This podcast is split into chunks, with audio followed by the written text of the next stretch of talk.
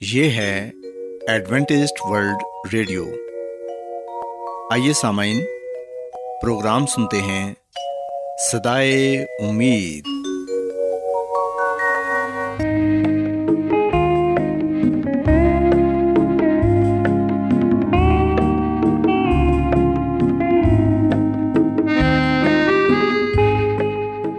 سامعین، پروگرام سدائے امید کے ساتھ میں آپ کی میزبان فرا سلیم اور صادق عبداللہ خان آپ کی خدمت میں حاضر ہیں۔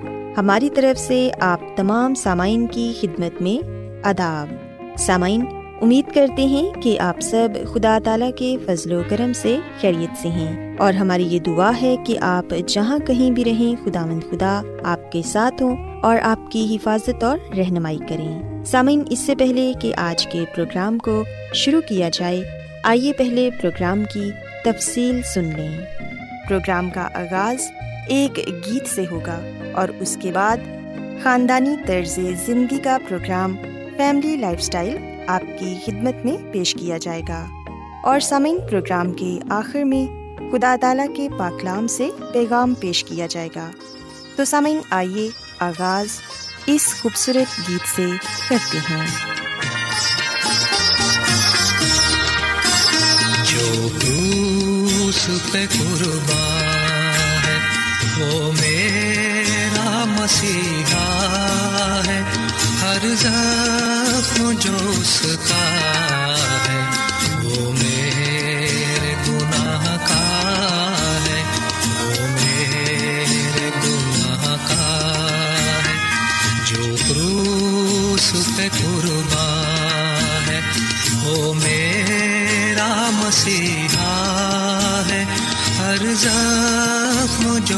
سے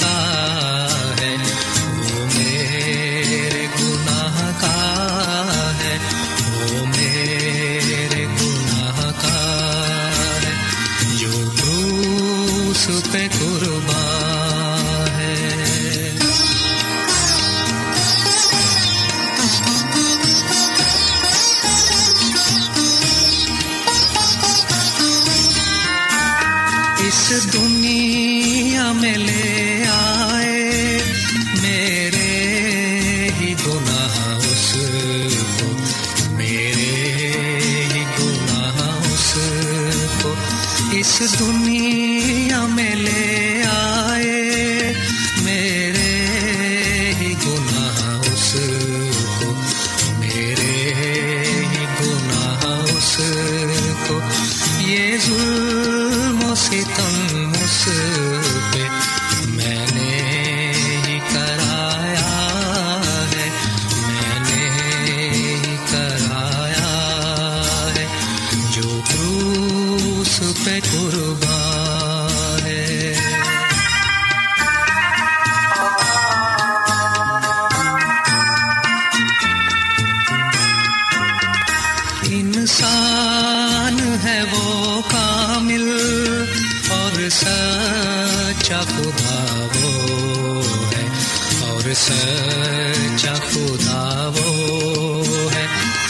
انسان ہے وہ کامل اور سچا خدا وہ ہے اور سچا خدا وہ ہے۔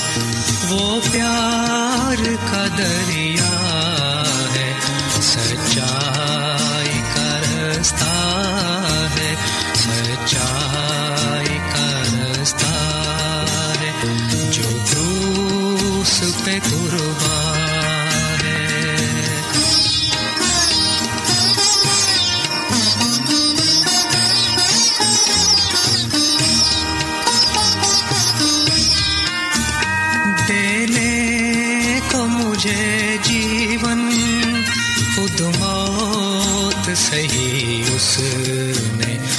خود موت سہی اس نے دینے کو مجھے جیون، خود موت سہی اس نے، خود موت سہی اس نے۔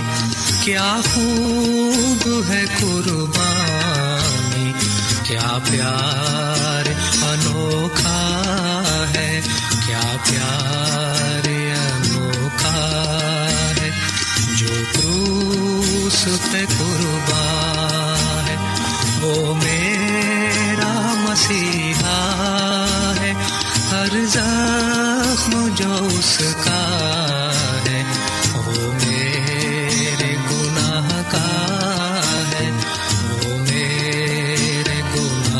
ہے جو پہ سامعین خداون کی تعریف میں ابھی جو خوبصورت گیت آپ نے سنا، یقیناً یہ گیت آپ کو پسند آیا ہوگا۔ اب وقت ہے کہ خاندانی طرز زندگی کا پروگرام فیملی لائف سٹائل آپ کی خدمت میں پیش کیا جائے۔ آج کے پروگرام میں میں آپ کو یہ بتاؤں گی کہ بچوں کی تربیت میں والدین کے رویے کس طرح اہمیت رکھتے ہیں۔ ہم دیکھتے ہیں کہ بچوں کی پرورش اور تربیت باقاعدہ ایک موضوع ہے اور ہم سب سے احتیاط اور توجہ کا تقاضا کرتا ہے۔ بچوں کی تربیت کرتے وقت بہت سے ایسے اسباب اور باتیں ہوتی ہیں جو بچوں میں بگاڑ اور خرابیوں کا سبب بن سکتی ہے۔ سسامن یاد رکھیں کہ بچوں کی تربیت کا عمل آپ کی ذمہ داری ہے۔ جو کہ بھرپور توجہ چاہتا ہے۔ ایک عام مشاہدہ ہے کہ بچے ہی نہیں، بڑے بھی دوسروں کی عادات سے متاثر ہو کر ان کا انداز فوری طور پر اپنا لیتے ہیں۔ مگر خاص طور پر بچے زندگی کے اصول، قاعدے اور طور طریقے نہیں سیکھ سکتے۔ سو اس لیے سامعین، وہ والدین اور سرپرستوں کے محتاج ہوتے ہیں۔ اگر کسی کی اولاد سماجی برائیوں میں مبتلا ہو جائے، تو یقیناً والدین کی زندگی نہایت تکلیف دہ ہو جاتی ہے۔ اور ایسے بچوں کے والدین یہ جواز پیش کرتے نظر آتے ہیں کہ انہوں نے تو اپنی اولاد کی تعلیم و تربیت میں کوئی کمی نہیں چھوڑی۔ ان کی ہر خواہش پوری کی۔ ان کی تعلیم کے لیے اپنا آپ بیچ دیا۔ اس کے باوجود ان کی اولاد برائی کا شکار ہو گئی۔ گویا وہ اسے قسمت کا لکھا مان کر عذاب جھیلتے رہتے ہیں۔ سامعین، دراصل اس مسئلے پر سنجیدگی سے غور کرنے کی ضرورت ہے۔ بچوں کی تربیت اور پرورش سے علم نفسیات بحث کرتے ہیں اور ماہر نفسیات کی یہ رائے ہے کہ بچے ہمیشہ والدین کے غلط سلوک سے بگڑتے ہیں۔ اگرچہ اس میں دوسرے عوامل بھی شامل ہیں، لیکن عام طور پر والدین جو غلطیاں کرتے ہیں ان سے زیادہ تر بچے بگڑ جاتے ہیں۔ والدین کے نزدیک کسی غلط کام کی صورت میں بچوں کو مارنا، پیٹنا ان کے لیے سود مند ثابت ہو سکتا ہے اور وہ اس عمل سے اپنی اولاد میں بہتری کی امید کرتے ہیں۔ تاہم ماہرین نفسیات اسے برا جانتے ہیں اور ان کا یہ کہنا ہے کہ مار، پیٹ اور اس طرح کی دوسری سزائیں بچوں کو نہیں دینی چاہیے۔ اس سے بچوں کی ذہنی تربیت متاثر ہوتی ہے۔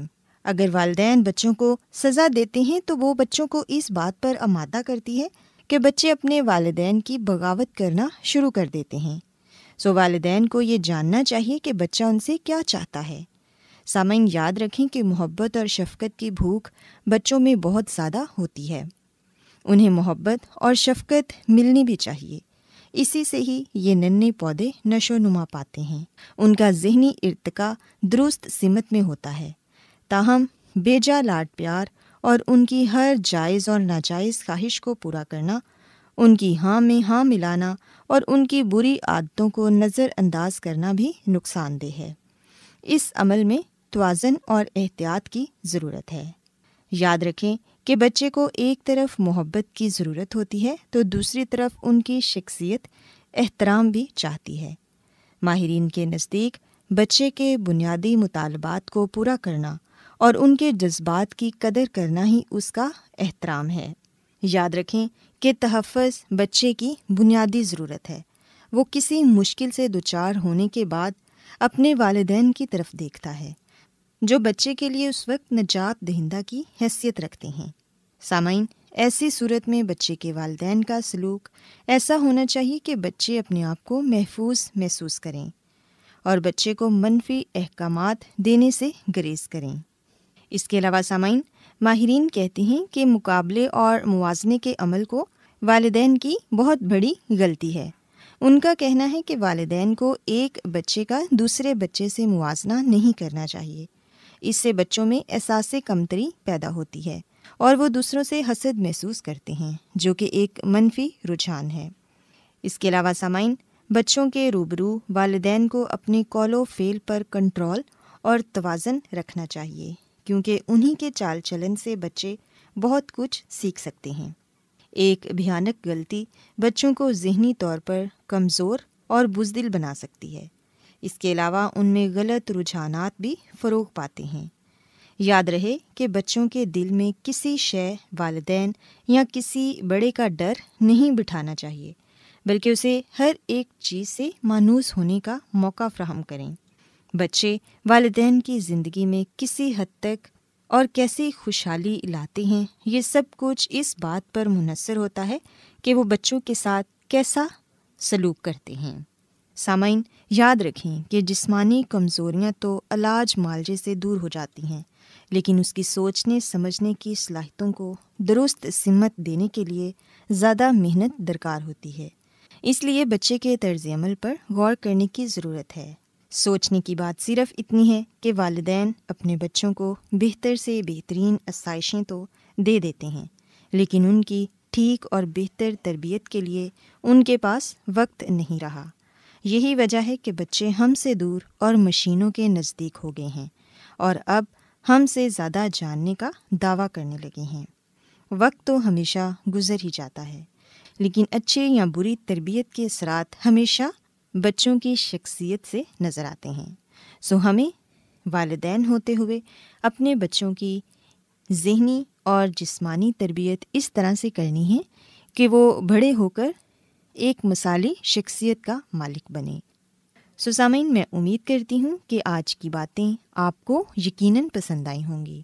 میری یہ دعا ہے کہ خدا مند خدا آپ کے ساتھ ہوں اور آپ کو اور آپ کے خاندان کو اپنی بہت سی برکتوں سے نوازیں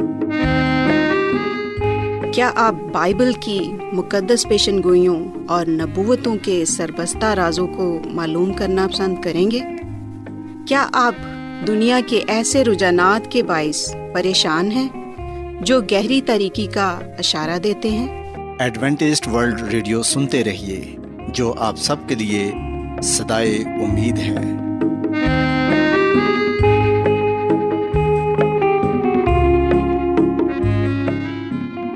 سامعین، بائبل مقدس کی تعلیمات کو مزید سیکھنے کے لیے یا اگر آپ کا کوئی سوال ہو تو آپ ہم سے واٹس ایپ کے ذریعے اس نمبر پر رابطہ کر سکتے ہیں۔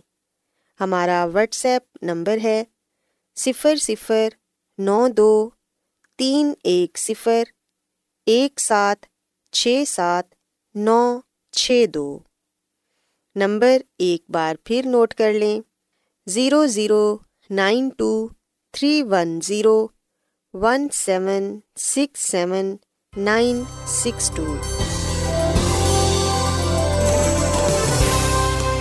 آج بہت لوگ گہرے روحانی علم کی تلاش میں ہیں۔ وہ اس پریشان کن دنیا میں راحت اور خوشی کے خواہش مند ہیں۔ اور خوشخبری یہ ہے کہ بائبل مقدس آپ کی زندگی کے مقاصد کو ظاہر کرتی ہے۔ اے ڈبلیو آر پر ہم آپ کو خدا کا کلام سکھاتے ہیں، جو اپنی گواہی آپ ہے۔ سامعین، آپ ہمارا پروگرام انٹرنیٹ پر بھی سن سکتے ہیں۔ ہماری ویب سائٹ ہے W W W dot A W R dot O R G خدا مدیس مسیح کی سلامتی آپ سب پر ہو۔ مسیح میں میرے عزیزو، اب وقت ہے کہ ہم اپنے ایمان کی مضبوطی اور ایمان کی ترقی کے لیے مزید بائبل مقدس کی سچائیوں کو جانیں اور ابھی ہم بائبل مقدس میں سے جس ایک اہم سچائی کو جاننے والے بنیں گے، وہ ہے مکاشفہ کی کتاب میں آخری عدالت۔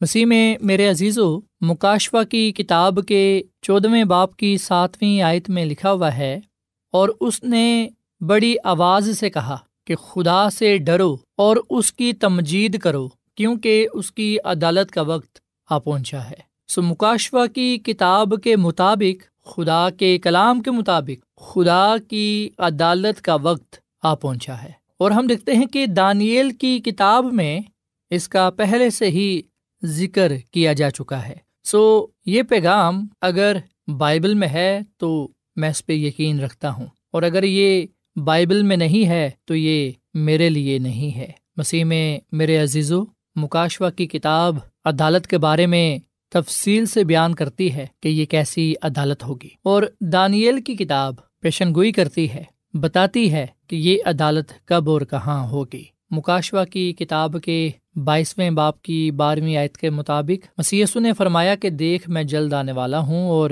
ہر ایک کے کام کے موافق دینے کے لیے اجر میرے پاس ہے۔ سو مسیح خداوند اس دنیا میں اس لیے آ رہے ہیں، مسیح یسو کی دوسری آمد کا مقصد اس لیے ہوگا تاکہ وہ ہر ایک کو اس کے کاموں کا بدلا دے سکے سو اس کا مطلب یہ ہوا کہ ابھی آسمان پر عدالت جاری ہے۔ اسی لیے تو جب مسیح یسو کی دوسری آمد ہوگی، تب فیصلہ سنایا جائے گا، تب ہر ایک کو اس کے کام کا بدلا ملے گا۔ متی کی انجیل کے سولہویں باپ کی ستائیسویں آیت میں مسیسو نے اپنے شاگردوں کے ساتھ یہ کلام کیا کہ ابن آدم اپنے باپ کے جلال میں اپنے فرشتوں کے ساتھ آئے گا، اس وقت ہر ایک کو اس کے کاموں کے مطابق بدلا دے گا۔ سو یہ بات سچ ہے اور مسیح یسو نے بھی اپنی زبان مبارک سے اس بات کی تصدیق کر دی ہے۔ مسیح خداوند آپ یہ کہتے ہیں کہ میں اپنے باپ کے جلال میں اپنے فرشتوں کے ساتھ آؤں گا۔ اس وقت ہر ایک کو اس کے کاموں کے مطابق بدلا دوں گا۔ سو یہی مسیح یسو کی دوسری آمد کا مقصد ہے۔ یہ وہ مرکزی پیغام ہے جو مسی کی دوسری آمد کے تعلق سے ہے۔ مکاشوا کی کتاب کے بیسویں باپ کی بارہویں آیت میں لکھا ہے، پھر میں نے چھوٹے بڑے سب مردوں کو اس تخت کے سامنے کھڑے ہوئے دیکھا اور کتابیں کھولی گئیں۔ پھر ایک اور کتاب کھولی گئی یعنی کتاب حیات۔ اور جس طرح ان کتابوں میں لکھا ہوا تھا، ان کے امال کے مطابق مردوں کا انصاف کیا گیا۔ سو مسیح میں میرے عزیز و خدا کا کلام ہمیں یہ بات بتاتا ہے کہ مسیح یسو جب اس دنیا میں آئے گا، تو وہ تمام راستہ بازوں کو، جن کے نام کتاب حیات میں لکھے ہوئے ہوں گے، انہیں ہمیشہ کی زندگی دے گا اور اپنی عدالت میں اپنے فیصلے میں اس بات کو صادر کرے گا کہ یہ راست باز ٹھہرائے گئے ہیں۔ جب ہم بائبل مقدس کا مطالعہ کرتے ہیں تو ہمیں پتہ چلتا ہے کہ سب سے پہلی عدالت آسمان پر ہوئی اور یہ اس وقت ہوئی جب ایک نورانی فرشتے نے، جس کا نام لوسیفر تھا، جب اس نے اپنے خالق کی نافرمانی کی۔ خالق خدا جانتا تھا کہ آسمان پر بغاوت شروع ہو چکی ہے اور یہ لوسیفر فرشتہ ہی تھا جس نے باغی ہو کر دوسرے فرشتوں کو بھی اپنے ساتھ ملا لیا اور خدا کے کردار پر سوال اٹھایا۔ اور مکاشوا کی کتاب ہمیں یہ بات بتاتی ہے کہ مسیح یسو اور شیطان کے درمیان ایک کشمکش ہے۔ جب لوسیفر فرشتہ اپنی بغاوت کی وجہ سے خدا کے حضور مجرم ٹھہرا۔ جب اس پر گناہ ثابت ہوا تو ہم لکھتے ہیں کہ نہ صرف اسے بلکہ اس کے ساتھ اور دوسرے باغ فرشتوں کو آسمان سے زمین پر گرا دیا گیا۔ سو یہ مسیح یسو ہی تھا جس نے صداقت سے شیطان کو شکست دی۔ مسیح میں میرے عزیز و خدا عدالت میں ظاہر کرتا ہے کہ اس نے بچانے کے لیے وہ سب کچھ کیا ہے جو وہ کر سکتا تھا اور شیطان نے وہ سب کچھ کیا جو وہ تباہ کرنے کے لیے کر سکتا تھا۔ یہ سچ ہے کہ ہم خدا کی عدالت میں اپنے کاموں سے اپنے آپ کو بچا نہیں سکتے۔ ہم اپنے اچھے کاموں کی بدولت اپنے آپ کو محفوظ نہیں رکھ سکتے۔ بلکہ یہ مسی کا فضل ہے جو ہمیں بچانے کی قدرت رکھتا ہے اور وہ خدا باپ کے سامنے شفایت کرتا ہے کہ ہم بچائے جائیں۔ سو مسی کے وسیلے سے ہم بچائے جاتے ہیں۔ اسی لیے پاکلام میں لکھا ہے کہ جو کوئی بھی مسی پر ایمان لائے گا، وہ ہلاک نہیں ہوگا، بلکہ وہ ہمیشہ کی زندگی کو پائے گا۔ مسیح میں میرے عزیزو، ہو سکتا ہے کہ آپ کے ذہنوں میں یہ سوال ہو کہ یہ عدالت کہاں ہو رہی ہے؟ سو بائبل مقدس میں دانیل کی کتاب میں ہمیں بتایا گیا ہے کہ یہ عدالت اب کہاں ہو رہی ہے؟ میری اور آپ کی جو عدالت ہے، وہ کون کر رہا ہے؟ اور اس عدالت کا آغاز کب ہوا؟ دانیل کی کتاب کے ساتویں باپ میں بتایا گیا ہے کہ یہ عدالت کہاں ہو رہی ہے۔ دانیل کی کتاب کے سات باپ کی نویں اور دسویں آیت میں لکھا ہوا ہے، میرے دیکھتے ہوئے تخت لگائے گئے اور قدیم الیام بیٹھ گیا، اس کا لباس برف سا سفید تھا اور اس کے سر کے بال خالص اون کے تھے اور اس کے پہیے جلتی آگ کی ماند تھے۔ اس کے حضور سے ایک آتشی دریا جاری تھا۔ ہزاروں ہزار اس کی خدمت میں حاضر تھے اور لاکھوں لاکھ اس کے حضور کھڑے تھے۔ عدالت ہو رہی تھی اور کتابیں کھلی تھیں۔ مسیح میں میرے عزیزو، یہ وہ رویا ہے جو دانیل پر ظاہر کی گئی۔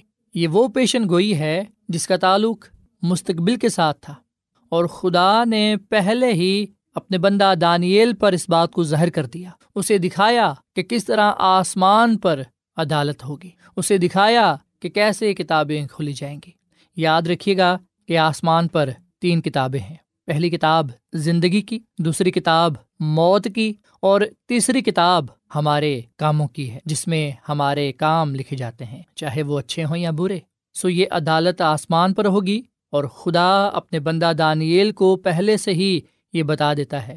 رویا میں دانیل نبی اس بات کا نظارہ کرتے ہیں۔ اب سوال یہ پیدا ہوتا ہے کہ یہ جو عدالت مستقبل میں ہوگی، یہ جو عدالت آسمان پر ہوگی، یہ عدالت کب ہوگی، کس وقت میں ہوگی؟ سو مسیح میں میرے عزیزو، اس سے پہلے کہ مسی کی دوسری آمد ہو۔ اس سے پہلے کہ مسی اس دنیا میں آئے آسمان پر عدالت کا کام مکمل کیا جائے گا۔ اس کے بعد مسی کی دوسری آمد ہوگی۔ سو یہ تفشیشی عدالت جو آسمان پر جاری و ساری ہے، ہم دیکھتے ہیں کہ اس کا آغاز کب ہوا۔ آئیے ہم دانیل کی کتاب کے آٹھ باپ کی چودویں عید پڑھتے ہیں۔ یہاں پر یہ لکھا ہوا ہے کہ، اور اس نے مجھ سے کہا کہ دو ہزار تین سو صبح و شام تک، اس کے بعد مقدس پاک کیا جائے گا۔ سو مسیح میں میرے عزیزو، دانیل نبی یہ بات کہہ رہے ہیں کہ خدا مد خدا نے مجھ سے کہا کہ دو ہزار تین سو صبح و شام تک اس کے بعد مقدس پاک کیا جائے گا۔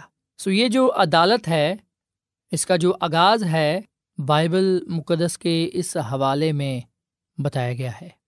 سوائے ہم سب سے پہلے اس بات کو سمجھیں، اس بات کو جانیں کہ دو ہزار تین سو صبح و شام سے کیا مراد ہے۔ اور پھر اس کے بعد ہم اس بات کو بھی سیکھیں گے کہ اس بات سے کیا مراد ہے کہ مقدس پاک کیا جائے گا۔ مقدس کی صفائی کا کیا مطلب ہے؟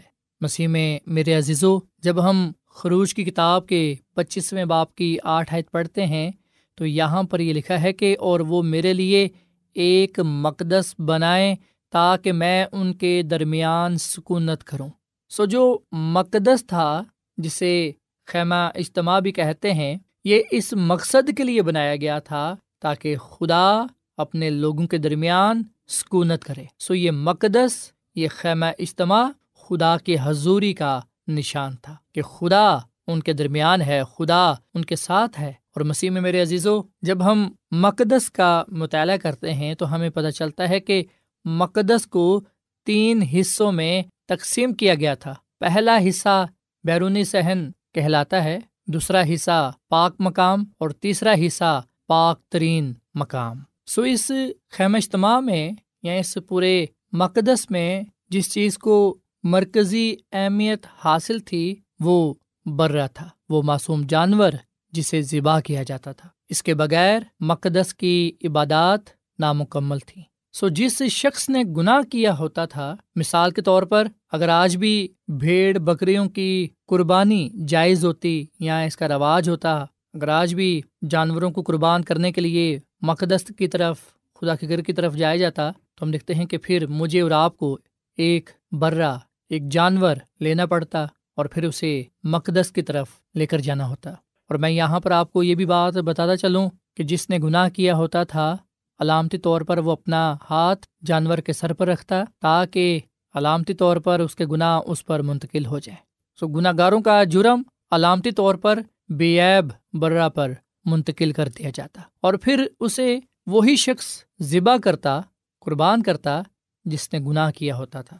اور پھر سردار کاہن اس برے کا خون ایک پیالہ میں لے کر پاک مکان میں جاتا اور پھر اس برے کا خون اس پردے پر چھڑکتا جو پردہ پاک مکان کو پاک ترین مقام سے علیحدہ کرتا تھا۔ اس پردے کے پیچھے یعنی ان کے پاک ترین مقام میں، عہد کا صندوق ہوتا تھا جس کی خلاف ورزی ایک گناہ گار کرتا تھا۔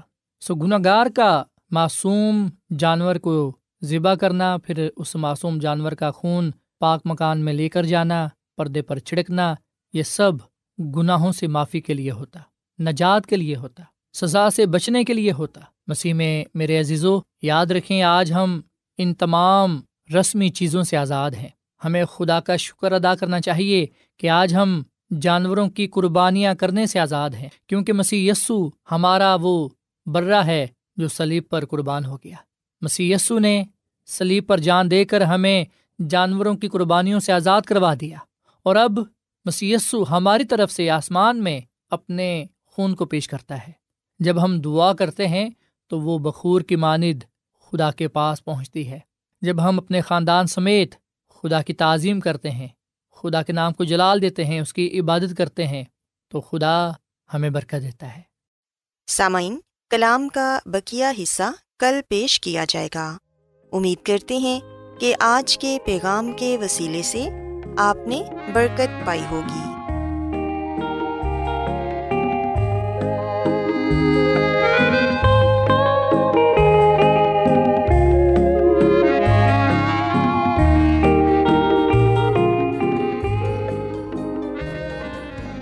روزانہ ایڈوینٹسٹ ورلڈ ریڈیو چوبیس گھنٹے کا پروگرام جنوبی ایشیا کے لیے اردو، انگریزی، پنجابی، پشتو، سندھی اور بہت سی زبانوں میں پیش کرتا ہے۔ صحت، متوازن خوراک، تعلیم، خاندانی زندگی اور بائبل مقدس کو سمجھنے کے لیے ایڈوینٹسٹ ورلڈ ریڈیو ضرور سنیے۔ یہ ریڈیو آپ کی فکر کرتا ہے۔ ایڈوینٹسٹ ورلڈ ریڈیو کی جانب سے پروگرام سدائے امید پیش کیا جا رہا تھا۔ سامعین، امید کرتے ہیں کہ آج کا پروگرام آپ کو یقیناً پسند آیا ہوگا۔ بائبل مقدس کی تعلیمات کو مزید سیکھنے کے لیے آپ ہم سے واٹس ایپ کے ذریعے بھی رابطہ کر سکتے ہیں۔ سامعین، ہمارا واٹس ایپ نمبر ہے صفر صفر نو دو تین ایک صفر ایک سات چھ سات نو چھ دو۔ نمبر ایک بار پھر نوٹ کر لیں zero zero nine two three one zero one seven six seven nine six two. سامعین، کل اسی وقت اور اسی فریکوینسی پر دوبارہ آپ سے ملاقات ہوگی۔